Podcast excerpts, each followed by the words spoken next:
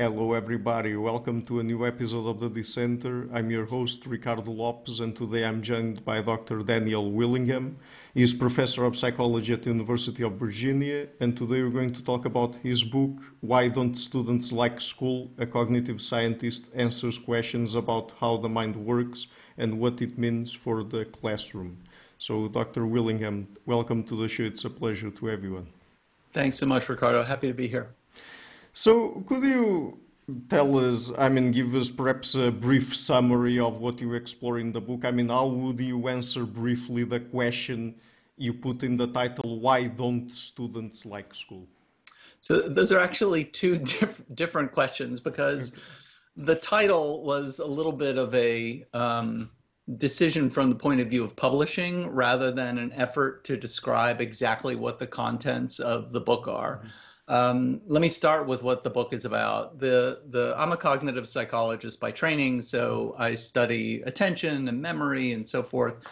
Um, and I was a typical sort of researcher of human memory in that vein for about the first 10 years of my career. And I was had nothing, no interest in education at all, um, uh, except trying to teach my own classes well because I was and still am affiliated with the university. Um, but I got interested in education about 10 years after uh, I finished my PhD uh, because I realized there were a lot of findings from cognitive psychology that I felt didn't have the attention and prominence that they really deserved in education.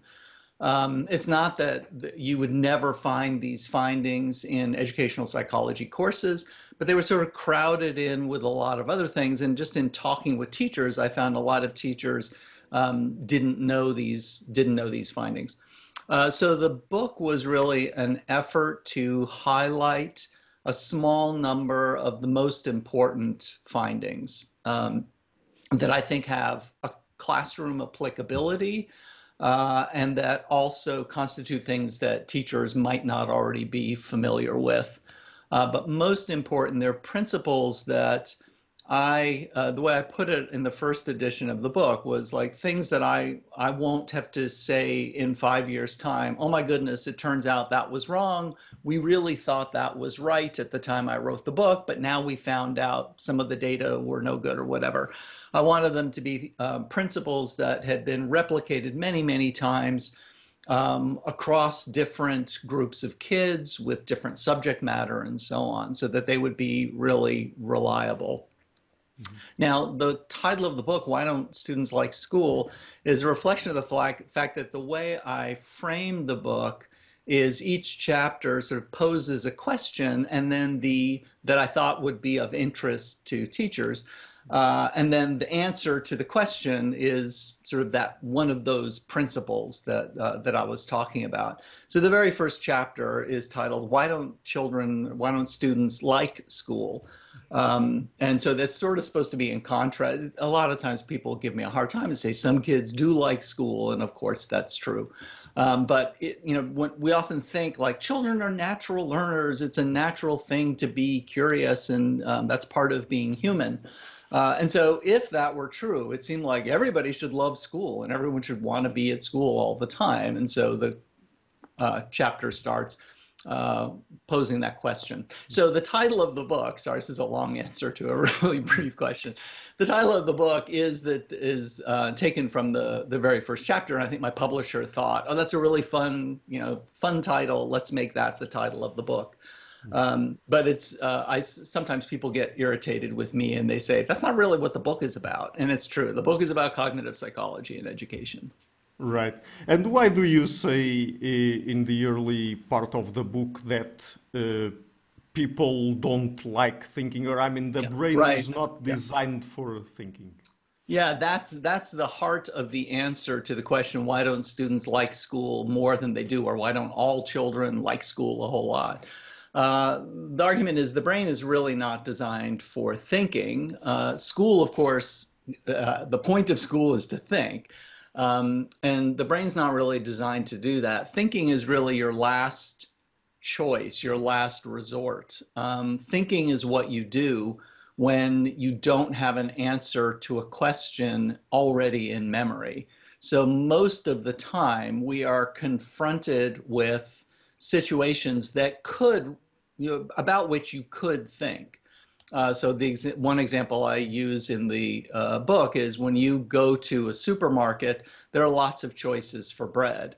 And every time you go to the supermarket, you could really think about that choice and you could get out your phone and look up information about the company and whether or not it has green policies, you know, for each of the uh, bakers. And you could look at the nutrition content and the price and weigh all these factors. Uh, why don't you do that? Part of the reason, of course, is that you think there's not going to be very much payoff. Another part of the reason is it would be very effortful. Uh, and that's generally true of thinking. Thinking is effortful. It takes a long time in addition to being effortful, and you're uncertain as to whether or not you're going to get a good outcome. So when you're confronted with a problem like, I want to buy bread, there are 50 types of bread at this supermarket, which one should I buy? You're very likely to just uh, use memory rather than you, using your thinking processes. And using memory means I bought this type of bread before. I remember being satisfied with it. Uh, and so I'm going to buy it again. Uh, and that's generally what we do. And that's, that's why I say uh, the mind is not designed for thinking. It's really designed for, if we think over evolutionary time, it's really designed to save you from having to think because thinking uh, we always compare our thinking abilities to other animals, and we're very good at certain types of thinking compared to other animals. Uh, but memory is much, much more effective. It's much faster. It's much more reliable. So if you can use memory, you probably should. But there are certainly situations and things where people like to think, right? I mean, things they like to think about. Absolutely. I mean, curiosity is a real human impulse. Um, and some of the my favorite experiments on curiosity show that uh, if you give people choices with uh, you know all you need to do is say there are these little buttons that are going to come up on the screen and you push a button and you will probably get a little bit of money Sometimes you won't get any. Sometimes it'll be larger, it'll be smaller, and there are a number of different buttons. And people, and you know, the goal here is you're you're actually going to leave the experiment with whatever money you earn by pushing these buttons. So you're motivated to try and figure out which are the good buttons.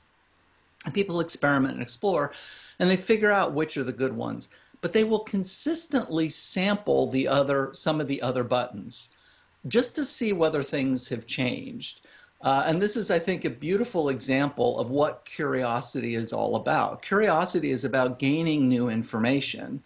Uh, and so this is where the, the uh, curiosity, the impulse for curiosity comes from is you're trying to learn more about your environment.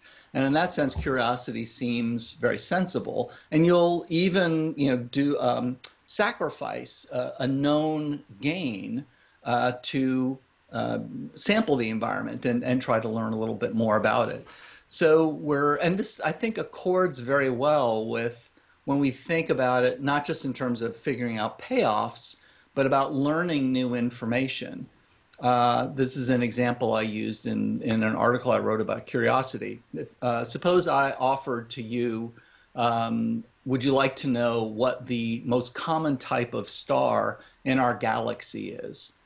Uh, and think about the extremes of information based on what you already know. So, on the one hand, it could be you already know what the most common type of star is, and so there would be no information. And in that case, there's not going to be any curiosity either. You're like, you know, you don't need to tell me because, right?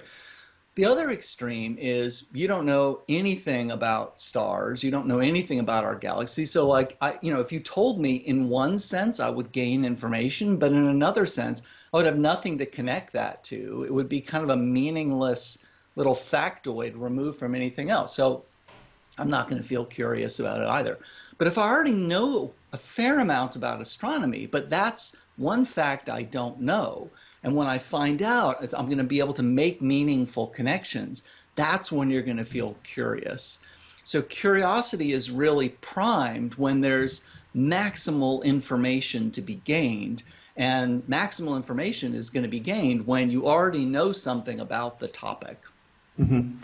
So, across the globe in education systems, there are people nowadays who claim that what's really important is for students to acquire uh, critical thinking skills and not so much factual knowledge. There are even people yeah. that say that factual knowledge is not important at all because the kids or students are just memorizing things. But is that really true?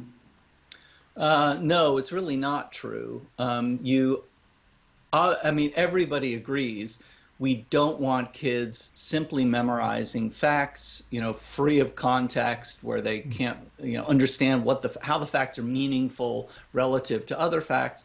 Uh, and in addition, we don't want kids learning information and never thinking about how you would apply that information. Uh, at the same time, I think I agree with you. I think fewer people appreciate that the, the sort of opposite is also true the idea of teaching kids critical thinking skills without having any factual knowledge to uh, use those critical thinking skills, I think is a deeply mis- mistaken understanding of how the mind works. Um, there are some, you can certainly try to think critically, and in some cases you'll be somewhat successful uh, in thinking critically, but most of the time you really need knowledge of the domain that you're trying to think about uh, in order to uh, implement critical thinking skills. Mm-hmm. Are there even domain independent skills, as some people claim? Uh, is that a thing? I mean, in in one sense, sure. Um, the, you get into deep waters pretty quickly here, but I'll I'll try and think of some some relatively simple examples. I mean, certainly when we think about deductive logic, this is one thing that that people like to point to is like deductive logic is is always right right? Conditional uh, probability always applies. Um, and and that's certainly true. The difficulty is getting people to um, reach a level of proficiency with those abstract skills where they can you, apply those skills fruitfully um, so, for example, principles of deductive logic, there's there's pretty good evidence that if you take one course in deductive logic, when you see, for example, an op-ed in a newspaper that has an error in deductive logic, you're not very likely to be able to spot it after a single course. So we're looking at a much longer term uh, uh, project. The other thing, deductive logic in particular, uh, there have been pretty strong arguments in the last five years that even if you could teach everyone to use deductive logic in all um, all circumstances, it would be less fruitful than you think it would be. Uh, the reason for that is, for one thing, when you think about it, um, deductive logic usually requires that you accept the premises. Right? The whole point of deductive logic is that you're able to draw a new conclusion that is true with certainty um, if you're certain of the premises. So right there, it's like, oh, well, okay, so you actually need, you know, the knowledge, the background knowledge is really important because you actually have to, in when you take a course in deductive logic, it's fine. It's like you're supposed to accept the premises. That's part of the how you learn it. Uh, but if you're going to apply it, you actually need to know whether or not the premises are accurate. And so background knowledge is going to be really important in doing that. Um, the other thing is that people have argued, and I think persuasively, uh, that they're just it's very seldom that uh, even given good background knowledge, you're ever in a position to, or you're seldom in a position to be absolutely certain that the premises are 100% right. It's going to be more uh, a question of probability. You have more or less confidence that you think the premises are right. Um, and you could expand that argument to say that's really most of human thought is going to be inductive most of the time we're not dealing in uh, um, you know either it's either it's true or it's false. We're dealing in probabilities. We're dealing in some our confidence uh, that a conclusion can be drawn. So all this again kind of a long answer but um, i think the idea that if we teach kids you know critical thinking skills in the abstract um, that's you know that that would be a worthy goal uh, I think that's. I think it's there. There are a few reasons it's wrongheaded. I've just given. Uh, I think uh, I've just given a fairly long answer about why I think using the uh, deductive logic as uh, sort of our gold standard for thinking uh, won't work. And that's, that's most often the, the one that's offered, as you mentioned, sort of across domains. That's the one that's most often offered. Uh, but the other thing is there's a lot of, um, to sort of expand on your question, uh, there's a lot within domains that people would agree is particular to domains. There are specifics of critical thinking within history, within literature, within mathematics, within science. Uh, these disciplines have different goals and they have different toolboxes of thinking skills. Uh, so that's another reason to think um, there are, or, or, another way of putting the, the idea that there are some that uh, thinking skills that you could argue would be effective across domains, but that certainly would not be a complete picture. Mm-hmm. Can knowledge transfer between different domains? Is that something that can happen? I, I suppose it depends on what you mean. Um, can you say more about what you're thinking there?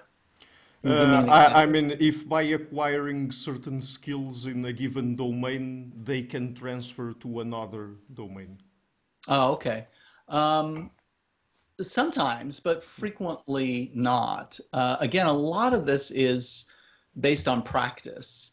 Uh, so um, when we initially learn a new thinking skill. Um, uh, so, for example, you know, in, in Don't Students Like School, I gave to to make it easy for adults to understand. I usually use like math problems that kids uh, um, learn in elementary school, like calculating the area of a rectangle or uh, rate, time, distance problems. Um, a rate times distance problem is a great example of something when you first when you first learn it, it stays sort of bound that that that thinking strategy stays bound to the types of examples you learned when you initially learned the skill. And i think most people can identify with this that when you um, uh, hear about a new, you know, if, if you took physics and uh, your teacher taught you a principle like um, force equals mass times acceleration, um, even if you have a really good definition of each of those terms, you immediately want a concrete example. Like, I don't feel like I understand it. Like, can you tell me what that really means? Um, so the there, there's something about understanding that seems to demand concreteness. And what it's really demanding is relating the new information to something that you already understand. And most of what we already understand is concrete. So when you uh, encounter a new idea, you want to hear it explained in terms that you already are familiar with, and that helps you feel like you're making new connections and can understand it. The problem is then when you you have that concrete term, the new information is sort of bound to it. So your understanding of rate times distance or your understanding of area calculation is bound to the examples that you were given. Um, and so when you encounter what is essentially the same problem, but with a new sort of dressed up in a new way, you don't you don't recognize that it's really the same problem. Uh, so if a teacher is trying to help a child understand area by saying, well, look, here's the length and the, the width of this, uh, this tabletop and it's relatively small and look how much paint we would need to paint the top, not very much, but now here the length and the width is bigger and look, it expands so much there, we need much more paint, so on and so forth the idea of area of a rectangle is all tied up in tabletops and paint and so on. And then when the child, you know, uh, in daily life encounters a new idea about a sports field uh, that still is about area of a rectangle, she doesn't recognize that this is essentially the same thing. Now, the reason that you and I recognize would recognize that it's the same thing is because we've seen area of a rectangle in so many different guises that eventually that the need for uh, uh, that the the tabletop business uh, to help us feel like we understand disappears. Um, so when you ask, sorry again, long answer to a, a, a very uh, succinct question. When you ask, uh, can domain knowledge transfer to uh, other domains? The answer is it can, but it's not an easy thing to do. Uh, and there are real educational implications for this. We need to be uh, wise about what we want to invest our time in. So not we can't practice everything to the point that we, we're going to get this benefit where the child sees the structure of the problem. So we need to think what are the uh, you know really core ideas within history or within literature or whatever it is that we want children to be so familiar with uh, that they're able to do that recognition process. And once we've figured out what those core ideas are, we'll say, okay, how are they going to get sustained practice in recognizing those? Mm-hmm. Uh, in the context of learning, how important is extended practice and what does it entail exactly? Yeah, well, as I, as I just described, extended practice is is really essential. If you want to be proficient at anything, you can't really expect to be proficient without without practicing. Mm-hmm. Um, I was actually just talking with a teacher who was expressing surprise by um, he teaches uh, seventh and eighth grade students, uh, and he was saying he was very surprised that his his students didn't understand that you know studying is that kind of practice. And he said when I taught when I compare it to singing or playing a musical instrument, or I compare it to athletics, or I compare it to almost anything else that they do, they recognize like, no, you know, you're, you're not going to be good if you never practice. If you just, you know, even if you have a good musical ear or whatever, you seem to have some natural ability, um, they understand. It's of course you have to practice, or or video game, anything. Uh, but somehow they don't have that idea with academic work. They uh, some of them have the idea that you know, either you're good at it or you're not, or they kind of hope that they're gonna, that things aren't going to go well without recognizing they can really uh, take control. So yeah, I mean, practice is practice is essential uh, in order for for mental skills, just like any other type of skill. When it comes to explaining differential outcomes, I mean uh, outcomes the, that are different between individuals in terms of learning and uh, academic skills, academic proficiency, uh, yeah. Uh, academic attainment. Do you think that individual differences like intelligence and IQ specifically play a big role there? I mean, IQ is really a description of academic ability. It's not really, uh, people think of it as, excuse me, this sort of essential character, like something that I just sort of have, like having blue eyes or going bald at a young age.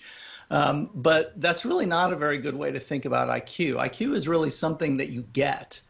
Um, you know, if I, IQ is a combination of mental skills and knowledge. That's a that's a, again we're back to knowledge. People don't think of knowledge as contributing to IQ, but that's crazy. I mean, the gold standard IQ test in this country is the Wechsler Adult Intelligence Scale.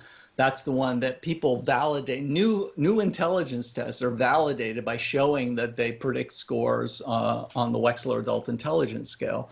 And the Wechsler has an information subtest that is just like how much stuff you know about the world. It's got a vocabulary subtest, right? How many word definitions do you know? So information is absolutely um, part of IQ.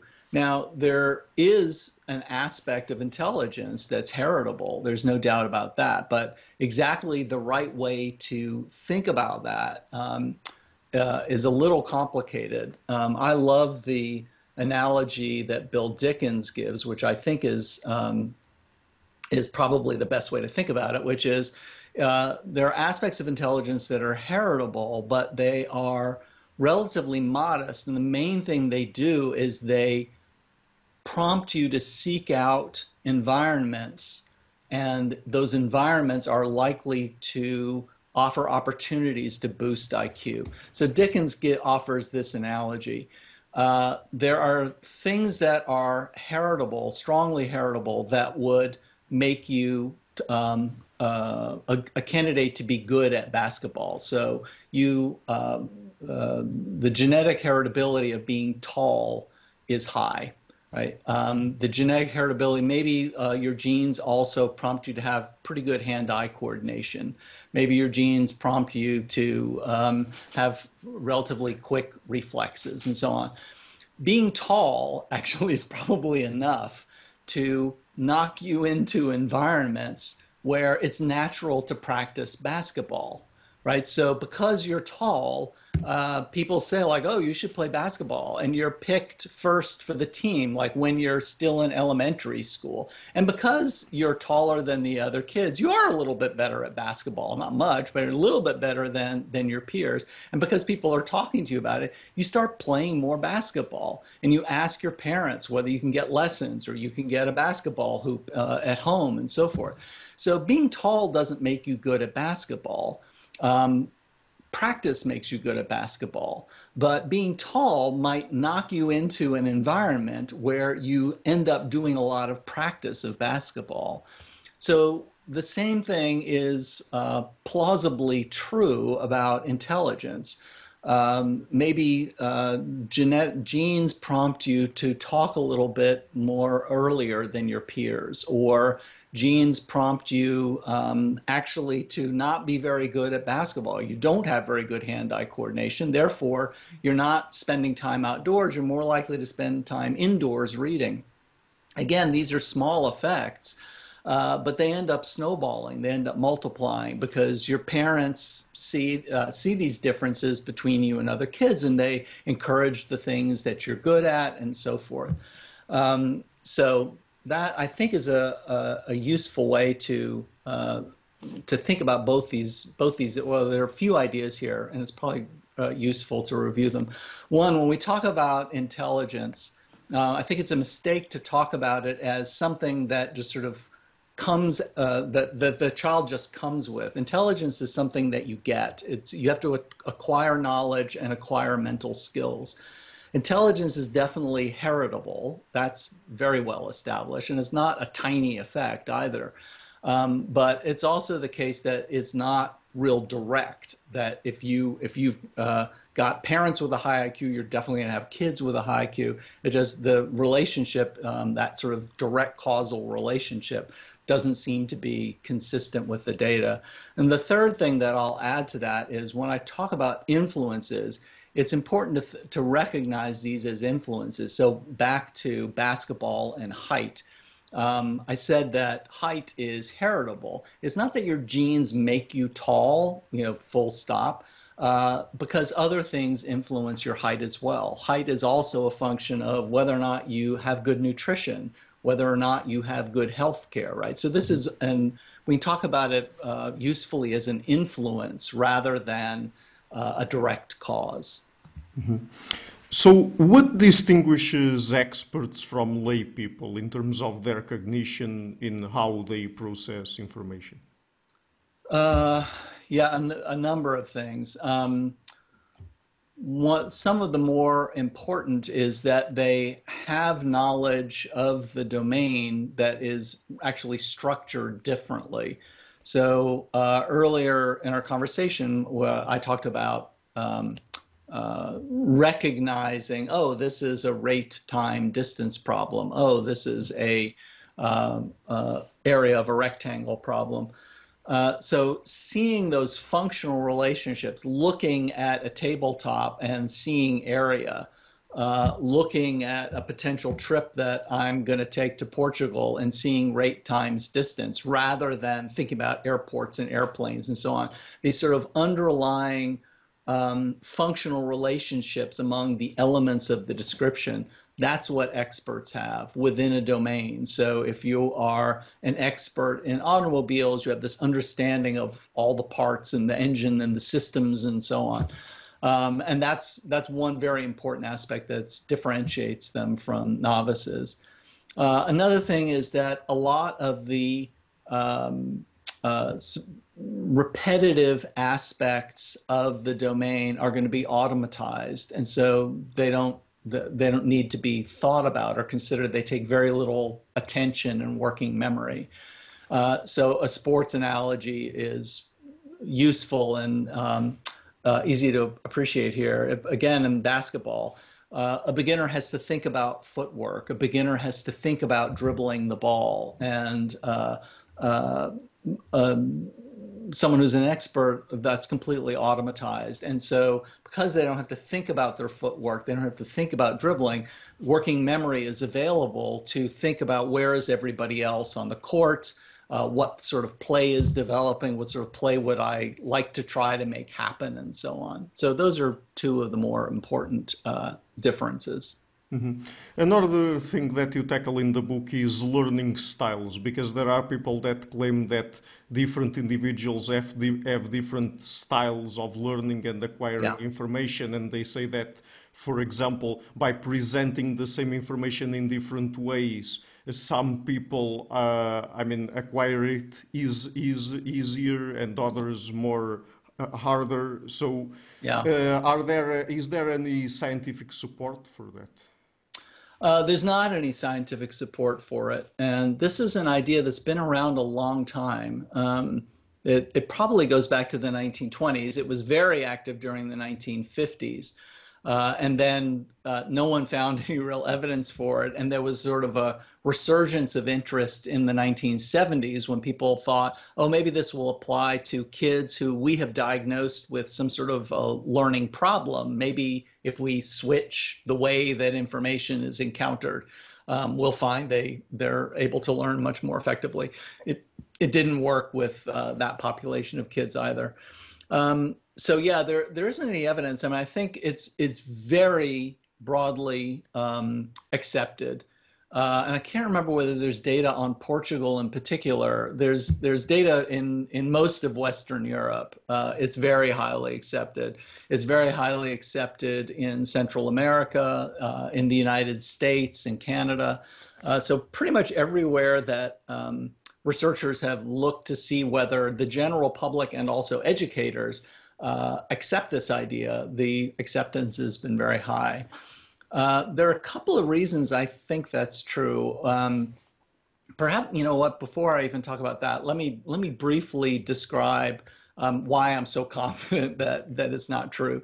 The key um, prediction that you would make is that it's, it's sort of just as you said. We we have um, a child who has difficulty understanding a concept but we change the way that the concept is presented, and then it, it makes more sense. Uh, so what you do is you take a hundred uh, um, people, and then you first you categorize them based on whatever the learning style is. Sometimes researchers would simply ask them. Uh, other times they would have a little paper and pencil test. Um, so suppose that we're interested in auditory versus visual learners. Uh, there are lots of these theories, by the way. There are like probably at least 30, uh, but let's just stick with auditory versus visual learners. Uh, so we have 50 auditory and 50 visual learners. Then we're going to give everybody some sort of experience. Um, maybe the visual experience would be seeing a bunch of drawings that make up a story, and the auditory experience would be hearing hearing the story told without the pictures. The key thing is that for half of our people, they're going to get uh, an experience that is consistent with their style. So if they're auditory, they'll hear the story. If they're visual, they'll see the story. And then half of the people, it's going to be the opposite. Uh, they'll get their, their learning style will not be honored. And then we have some measure of how well they understood the story or how well they remember the story later, something like that.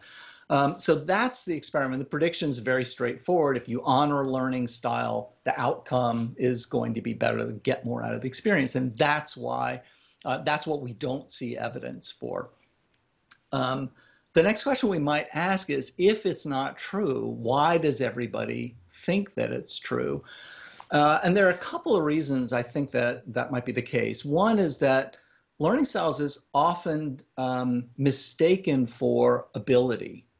So it is the case that some people have better auditory memory and some people have better visual memory, right? So if I have a child in my classroom and I say like, wow, she's like, you know, she we went on a field trip and she described exactly what it looked like. She has one, she's clearly got a visual learning style, right? But that's not a learning style, that's ability. Uh, and it may sound like a sort of uh, nitpicky difference, but it's actually really important. So go back to our experiment. Auditory memory would mean you understand the you um, you have good memory for the voice. Like what did they have an accent? Um, was it a man or a woman? Like the the timbre of the voice, all the qualities of the voice. That's auditory memory. But what we're measuring is not whether or not they remember the exact audition, the exact sound. We're measuring do they remember the story? Do they remember the meaning of the uh, of of the experience, right? Um, and so that's the difference between uh, skill and uh, or sorry ability and style. Style is supposed to be uh, the, audition uh, hearing is sort of a vehicle to get to meaning and it's a more effective vehicle. It's not that you're especially good at hearing or especially good at vision. So that's one reason i think a lot of people think the learning styles idea is right. Is it's absolutely the case that people differ in ability and some people have good visual memory better than others and, and so forth but that's a different idea than learning styles the second reason i think so many people believe it is that uh, it's become sort of one of those things everybody knows and you wouldn't even think to question it. I compare it with like the germ theory of disease. How do I know there are germs? Like, have I read the research papers? No, I haven't read the research papers, but like everybody knows that's right, that germs cause disease. It doesn't even occur to me to you know question it and think oh i should really look up the literature on that and i think learning styles has gained that status uh, where you just wouldn't think to question it because everybody knows that it's right. And what about multiple intelligences? Earlier we touched on general intelligence, but are yeah. there multiple intelligences out there? I think there are. I mean, most people would say uh, most people would would say that there are. Um, it's a little bit of a um, uh, question of uh, I almost said sort of personal choice of description. So most people for their their most people would say yes, there are multiple abilities at least. Whether or not you call them intelligences is different. Um, but if we let's start with abilities, and then we'll talk about whether or not you would want to call them intelligences. Uh, so the idea that some people are good with words and other people are good with numbers mm-hmm. seems kind of obvious to everybody. And then in addition, some people are really seem to uh, uh, like music better and are more effective with it, and other people, right? And so we can th- name all these sort of abilities, and um, this is stuff that everybody notices. Now, part of this effect may be exactly what I was talking about before with the basketball example. That someone like me, who, like the first time I was asked in school to pick up an instrument and play, I struggled more than other kids, right? And in retrospect, that was a small difference between me and the other kids, but that discouraged me from practicing. So when we see, you know, um, adults or you know kids in their teens or something, where we see like, oh, he's really a math person, and this other person really isn't a math person. This is more of a of a words person. Uh, some of those differences are not sort of natural differences in uh, uh, in the mental makeup. Some of that is practice. Some of what we're seeing is practice. Nevertheless, uh, I think most psychologists would say uh, there are real differences uh, among these sorts of abilities. Um, now, exactly how many of them are there? This is a question that psychologists have taken up with lots of enthusiasm over the last hundred years. Uh, it is the case that if you give people a bunch of different uh, tests, all of which test different abilities, they're all going to be positively correlated. Mm-hmm. That looks like uh, evidence that there is a single mental ability, which you know, most people would call general intelligence. At the same time, if I give you 50 tests, and let's say of the 50, 10 of them have to do with verbal stuff, and 10 of them have to do with math stuff, all 20 are going to be correlated but the 10 that have to do with language are going to be more highly correlated with one another than they are with the 10 that have to do with numbers. And those are going to, themselves are going to be more highly correlated. So the solution to this, so you can see that there's sort of like, okay, so there's some evidence for the math stuff all kind of hangs together and the language stuff all hangs together. So math and language are kind of different. At the same time, everything is correlated with everything to some extent, and that seems to favor intelligence is all one thing. So the way most researchers have put this together, and this the the usually the person usually cited here is a guy named John Carroll who wrote a book about this in 1993, is a hierarchical organization to mental ability where you do have a sort of general intelligence at the pinnacle, and then you've got sort of sub abilities um, uh, below. So both are sort of true, and you know it, how, whether you want to emphasize uh, the single the singleness of intelligence or the multiplicity of intelligence is a little bit of what you want the emphasis to be and what your perspective is. Now, do you want to call all abilities intelligence? This is really what Howard Gardner um, is best known for in the education world because he wrote this book in the 80s. Frames of Frames of Mind, I guess was was the first one. Um, uh, and he he sort of called he didn't call it musical ability he called it musical intelligence and you know instead of talking about physical ability he talked about kinesthetic intelligence knowledge of where your body is um, and I so first of all, in terms of Gardner's theory, um, as I've said, since the 1930s, there have been you know theories of human ability that have said human ability is there are lots of human abilities, not one. Um, so Gardner was certainly not the first to suggest that. Um, also say since the you know the book was published, um, most researchers felt that his particular grouping of abilities was not the best fit for the data, and so his uh, his theory was not um, uh, a serious contender in in most people's minds for like, oh, this is he's probably put this together in the right way. Uh, it really so it did not that theory did not really catch on in, among psychologists. It really caught on among among educators, and Gardner himself has said the reason it caught on was because I called them intelligences instead of ability.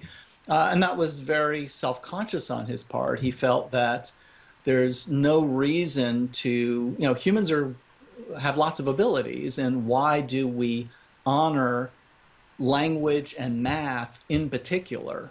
Well, and call those intelligence, which seems to be more uh, elevated than music, which we call ability um, uh, or talent. Uh, and so he felt that you know no all every, all of these sort of abilities should should get that uh, more elevated term. Um, I'm not really as a cognitive psychologist. I get what he's doing, and I uh, I understand that. It's like why would you use different terms for something that is in cognitive terms really you know on the same level is the same thing. At the same time, I recognize that intelligence had an entrenched meaning and it had all these associations in people's mind. And so it was kind of predictable that if it really caught on, there were going to be misunderstandings. So, misunderstandings like um, all of these intelligences should be taught in school because if you're, um, you know, uh, what people go to school to become more intelligent, and so it's sort of like Gardner has discovered there are these new intelligences, and the schools aren't doing anything about it. And so schools need to catch up.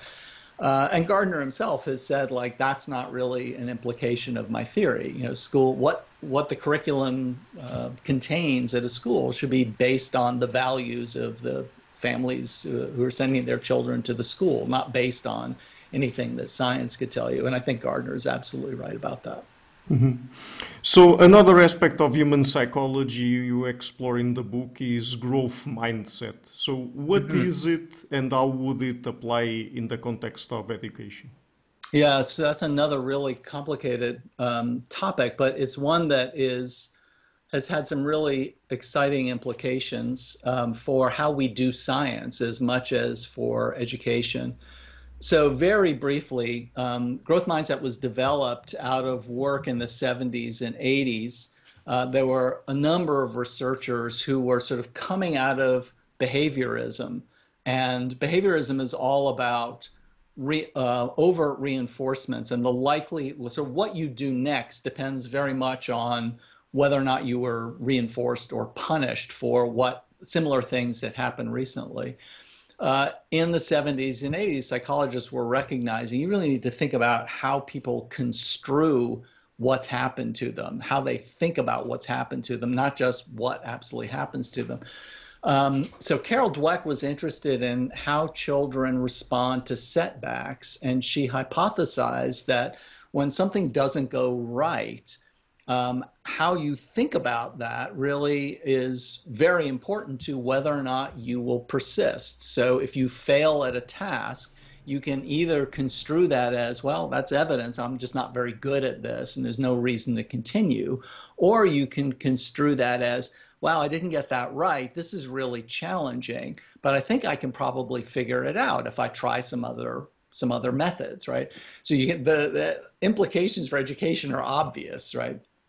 So this got tied in with uh, in Dweck's work with theories of intelligence that the way you would have that second attitude of oh I should try again is if you think of intelligence as something that is open to change. If you think of intelligence as something fixed, then smart people get things right, dumb people get things wrong.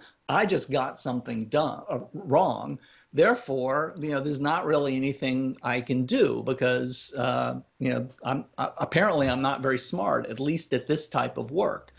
Um, and there's nothing I can do to change that. But if you think of intelligence as something changeable, uh, this is the growth mindset idea. Uh, if you think of something as intelligence as something you can grow, then it's under my control. If I do the right things, I'll get better at this task. Okay, so the early data looked very promising on this. There were uh, several studies that um, showed that growth mindset really did seem to predict persistence uh, among kids when they when they had setbacks. Uh, and then it, uh, especially after uh, Dweck wrote a popular book and she had a TED talk that was has like 10 million views or something. Um, I think it really got rushed into schools um, before we really knew exactly how to uh, implement it in schools. And so there were lots of failures, what, what looked like failures to replicate, um, only a handful of which really tried to replicate it exactly the way Dweck had done it. Um, but fast forward to about 2016 through today, um, and there's been really a remarkable series of studies, um, mostly spearheaded by one of Dweck's students, David Yeager, but also other people around the world have participated. Uh, and what Yeager has done is said, you know, what what this shows us, the fact that um, people have tried to put this into schools and it hasn't been successful, shows us that uh, this if this phenomenon, while it may be real, is not easy to implement in schools. It's fragile in some way, and we don't know exactly how. And it also may depend on the specific kids, the specific environment, and so on. Um, so, without go, going into too much detail, what he did was develop a one hour online intervention that was designed to promote growth mindset. And he was very careful and meticulous about how he did this. And most important, he did uh, he sort of uh, did it the way I the way I imagine like advertisers test out pro, uh, ads for products. He would show whoever the target was. If he was trying to make one for 16 year olds, he would show 16 year olds the uh, the the thing that they that eventually they were going to try and use, and they would ask them very specific questions like which bits did you like, which bits seemed boring or you know just seemed dumb to you or whatever, and then they would adjust and do the whole thing over again. So they went through multiple iterations. Uh, and then what they found was, and they've done several large scale studies with thousands of kids, uh, and they've found that these growth mindset interventions that are online actually are effective. Um, in many of the studies, they're only effective for kids who are at schools that don't have very many resources, uh, or they're effective with kids who are already not doing very well in school. But there are a couple of aspects, and, and, most recently, just to finish the research story, most recently, what they've done is they've done this at a national level and they've tried to get more specific about, as I've just described, about the types of kids and the types of school environments and also the types of teachers where these messages land and then other contexts where these, these messages don't land and, and try and figure out why that is. Uh, so these effect sizes are small, but what's so exciting about it is that the cost is incredibly low, right? You're asking for one or two hours of kids' time. Uh, I think frequently it's sort of like two 20 minute sessions separated by a couple of weeks, something like that. Uh, so the investment is very low. The monetary investment, once you've got the program, everything is running online. So you don't have to have specially trained people going into classrooms and so on. Uh, and so even though you get a pretty small effect, you can kind of do it with everybody. Um, so I think it's uh, I think it's very exciting in a couple of ways. It's exciting just at a basic science level.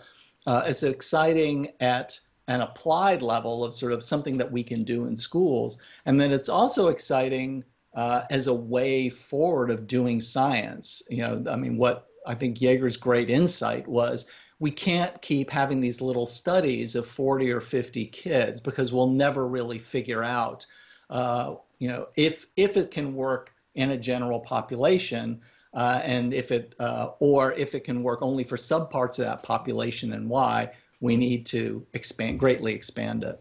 Mm-hmm. So one last question: How do you look at the impact that that technology might have on education? You know, this is one of those questions that to me it's it's like the difference between traditional and progressive methods in classrooms. I think the question is just pitched at the wrong level.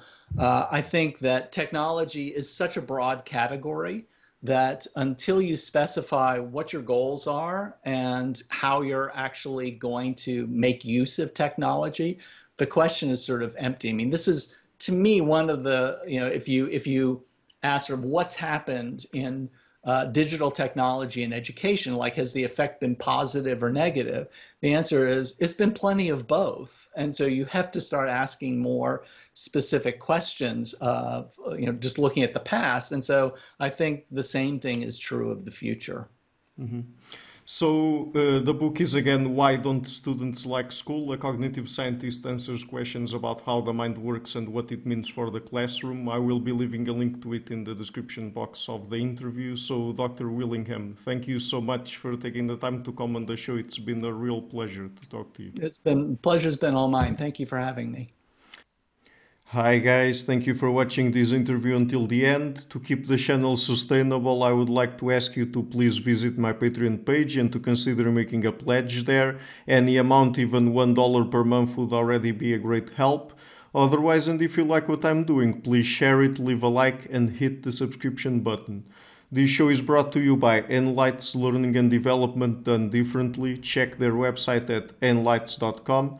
I would also like to give a huge thank you to my main patrons and PayPal supporters Karen Litske and Blanchett Perga Larson, Lau Francis Ford, Hans Frederick Sunder, Ricardo Vladimiro, Greg Healy, Adam Castle, Olaf Alex, Jonathan Vissel, Jacob Linkby, Matthew Whittingbird, Arno Wolfkin, Tim Hollis, Henry Kalenia, John Connors, Paulina Barron, Philip Force Connolly, Jerry Mueller, Herbert Gintis, Bo Weingard, Rebecca Neuberger Goldstein, Dan Demetriou, Robert Windiger, Rui Inácio, Arthur Coe, Zup, Marco Neves, Colin Holbrook, Susan Pinker, Bernardo Seixas, Pablo Santurbano, Simon Colombo, Jorge Spinha, Phil Kavanagh, Corey Clark, Mark Blythe, Roberto Inguanzo, Michael Stormir, Samuel Andreev, Tiago Nunes, Bernard Ugni, Alexander Dunbauer, Fergal Cusson, Evan Bodrenko, Al Herzog, Don Ross, Jonathan Librand, Oslan Bullitt, Nathan Nguyen, Stanton T, Samuel Correa, Eric Hines, Mark Smith, J.W., João Eira, Tom Hummel, David Sloan Wilson, Yacila Dez Araújo, Eden Solon, Romain Roach, Dmitry Grigoriev, Diego Londoño Correa, Tom Roth, Yannick Punter,